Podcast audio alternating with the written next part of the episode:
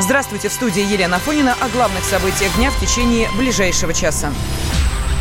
ЦИК Украины подводит итоги парламентских выборов. По результатам обработки больше 60% протоколов шанс попасть в Раду есть у пяти партий. Остальные не прошли 5% барьер. По последним данным Центральной избирательной комиссии, партия президента страны «Слуга народа» лидирует. У нее больше 40% голосов. На втором месте оппозиционная платформа «За жизнь», которую, среди прочих, возглавляет Юрий Бойко. Партия бывшего президента Украины Петра Порошенко «Европейская солидарность» остается на третьем месте рейтинга. Замыкает пятерку «Батьковщина» бывшего премьера Юлия Тимошенко и «Голос» музыканта Святослава Вакарчука.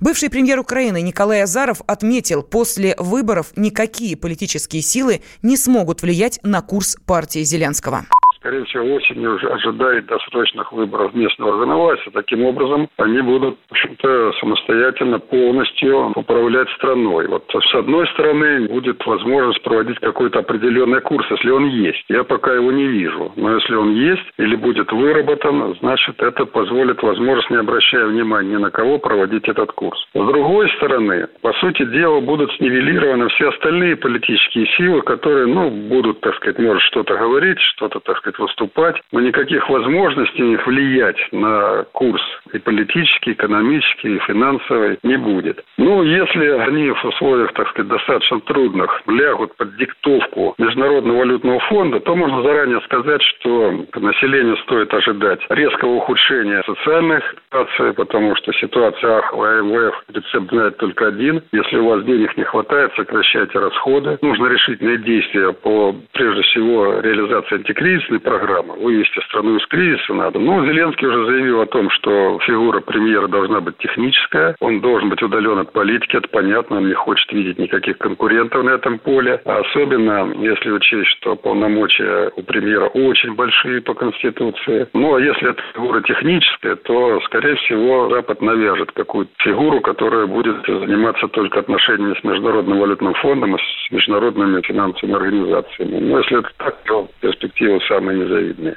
В Совете Федерации надеется, что новый парламент Украины примет поправки в закон о языке, поскольку большая часть украинцев считает русский язык своим родным, отмечает первый замглавы Комитета по международным делам Владимир Джабаров. Удастся ли Зеленскому, его партии, сформировать правительство без поддержки каких-то других партий? Обойдутся ли они без коалиции? Потому что он говорил, что он готов к коалиции только с Вакарчуком. Если им хватит голосов для того, чтобы получить 226 мандатов в общей сложности по партийным спискам и по одномандатным округам, тогда, конечно, ему будет легче, он будет формировать правительство, как он хочет, не оглядываясь на своих партнеров. В посмотрим, насколько он сможет выполнять свои обязанности, свои предвыборные обещания. Я надеюсь, в любом любом случае, что вот эта роль президента, которую он продолжал играть после выборов президента, не имея полноценного парламента, наконец будет прекращена и будет на самом деле выполнять обязанности президента по функционалу полностью. И надеюсь, что все-таки он поймет, что с Россией Украина должна как минимум жить дружно. Мы надеемся, мы готовы к диалогу, мы открыты. И самое главное, конечно, это надо решать мирный процесс ситуации на востоке Украины. Главным камнем преткновения может стать вот этот пресловутый закон о госязыке, потому что этот закон, по сути, лишает значительную часть населения Украины права пользоваться родным языком, которым они считают, конечно, русский язык. На прямой связи со студией лидер движения русских украинцев «Парус» Юрий Кот. Юрий Владимирович, здравствуйте. Да, добрый день. А насколько ожидаемы были такие предварительные результаты выборов в Верховную Раду, которые полностью соответствуют данным экзит-полов? Ну, надо сказать, что все думали, что будут серьезные сюрпризы, а, потому что все-таки, помимо того, что досрочные выборы, так еще и летом, посреди лета. Ну, сюрприз только был в том, что э, в этот раз впервые в истории, вообще эти выборы впервые очень многое произошло для нас. Впервые в истории Украины была такая низкая явка. Вот, не добрали даже 50%, если не ошибаюсь. Вот. Ну, ну и, конечно же, впервые в истории мы имеем монобольшинство, монопартию. Э, собственно, они сами смогут теперь формировать все, что захотят. Я имею в виду, прежде всего, Кабинет министров Украины, принимать, по сути, лю- любые законы только своим большинством. Но э, в этом есть, конечно, большой плюс, но и огромный минус. Большой плюс в том, что теперь нельзя будет сбрасывать ответственность на кого-то другого, мол, не смогли. Теперь в любом случае вся ответственность будет на слуги народа. Ну а минус в том, что это по сути узурпация власти, то, о чем я говорил.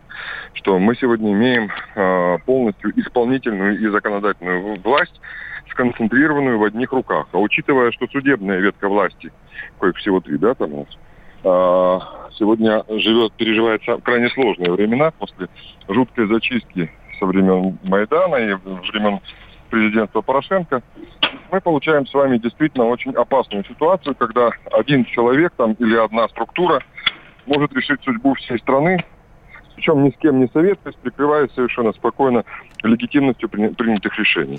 Если, Юрий Владимирович, да, еще один вопрос очень важный. Скажите, пожалуйста, а вот этот запрос на мир удастся ли удовлетворить э, новые ради в, вместе с президентом?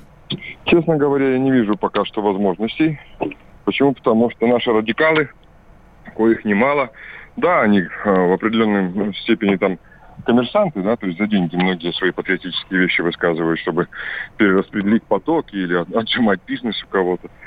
Но наши радикалы сегодня остались, по сути, непредставленными э, в Верховной Раде. А это значит, что они будут злее. А будучи злее, они будут Э, соответственно, менее контролируемыми. И здесь можно ожидать всего. То есть если вдруг Зеленский решит, что он может себе позволить пойти на поводу у ожиданий народа, у большинства народа, если Зеленский вдруг решит, что ему надо делать мир, радикалы ему этого не позволят. А я не вижу пока что ни у Зеленского, ни у парламента ну, возможностей э, прижать этих радикалов, поставить их в стойло и, за, и перестать диктовать условия. Просто потому что, ну, как минимум, у них нету своих боевиков у Зеленского, а, ну, а как максимум, извините, здесь в данной ситуации разводящим является Аваков. Аваков, у которого и полиция, и радикалы прикормлены. И теперь будет рулить ситуацией Зеленский, а пугать его будет Аваков. А все остальные люди будут вынуждены жить в тех условиях, которые сегодня у нас э, сложились. Причем эти условия, честно говоря, не очень радужные. Потому что в партии Зеленского очень много новых лиц, но, к сожалению, эти многие новые лица не являются профессионалами вообще по своей сути. Спасибо огромное. Лидер движения русских украинцев «Парус» Юрий Кот был на связи с нашей студией. Ну, а есть ли надежда, что после выборов э, в Раду отношения с Россией немного улучшатся? Спросили мы политолога Георгия Буфта. Я думаю, что он сформирует однопартийное правительство. Теперь это можно ему будет сделать и проводить ту политику, которую он обещал своим избирателям. Что касается отношений с Россией, то я думаю, что они станут спокойнее чем они были при Порошенко, и более прагматичными, хотя любви не будет, конечно, особенной. С Донбассом надо для начала добиться обмена военнопленными по принципу всех на всех. Это уже будет большим шагом вперед. Если этого не удастся сделать, тогда о дальнейшем прогрессе не стоит говорить. Однако по Донбассу, конечно, Зеленский предстает более ответственным переговорщиком, чем Порошенко, поскольку он опирается на прочное большинство в Раде и может провести те решения, которые обещал выполнить.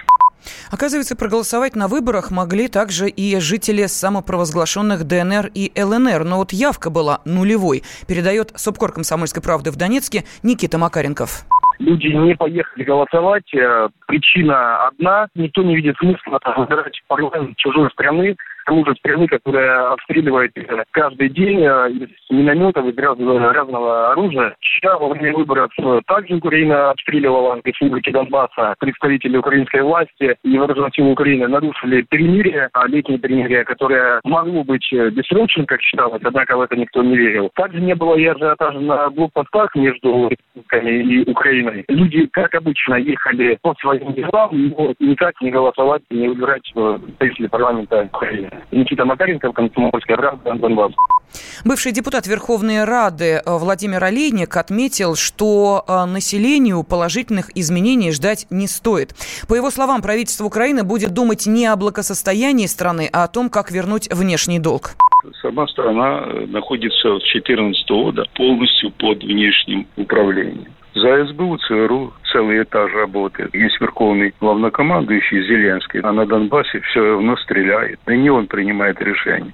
Просто направили как издевательство над страной, которую превратили, по сути, не в государство, а в территорию. Это министр иностранцев, Супрун гражданского Соединенных Штатов Америки, Абрамович до этого. Граждане Грузии проводили реформы. Советники, но чтобы были первыми лицами, не вижу такого примера ни в одной стране европейской, и даже в Африке. Поэтому это прямое управление. Когда мы спрашиваем, а кто будет премьером, так не Зеленский это определяет. Определяет те, кому Украина больше всего должна денег. Это Международный валютный фонд. Поэтому нужен премьер, который будет думать не о благосостоянии украинского народа, а о том, как вернуть кредиты. А там большие кредиты. А для этого надо продать землю, продать порты, продать железные дороги, продать вообще душ. Для того, чтобы рассчитаться. Вот кто влияет на эти процессы. В данном случае не меняется и внешний вектор международной политики в ЕС и в НАТО. Это противоречит интересам Украины. Зачем нам прифронтовое государство? Зачем нам ракеты в районе Харькова, чтобы ракеты Российской Федерации были направлены не против Харькова, а против той базы НАТО, которая размещена под Харьковом? Потому что это противоречит национальным интересам России. Зачем нам нужны эти натовские базы? Но все равно давайте в НАТО. Поэтому в данном случае я не вижу той политической силы, которая реально представляет национальные интересы. Украиной правят чужие, приблудные пришлые. Партия Владимира Зеленского может сформировать однопартийное большинство и впервые в истории Украины единолично создать правительство. Для этого «Слуга народа» должен получить больше 226 мест. Официальные результаты выборов будут обнародованы Центральной избирательной комиссией до 5 августа включительно. Мужчина и женщина. На каждый вопрос свое мнение. Говори, говори, что ты? Почему именно сейчас? Они в 14-м, когда начали Донецк и Луганск долбать так, что пух и перья летели. Так ты сейчас-то ему зачем этот вопрос задаешь? Я задаю вопрос. Тихо. Чш. Накал страстей на радио «Комсомольская правда». Семейный подряд Норкиных в поисках истины. По будням в 9 вечера. Просто о сложном в программе «Простыми словами». Да я не Америку открываю. Я, я не понимаю, когда этот беспредел закончится. Не знаю.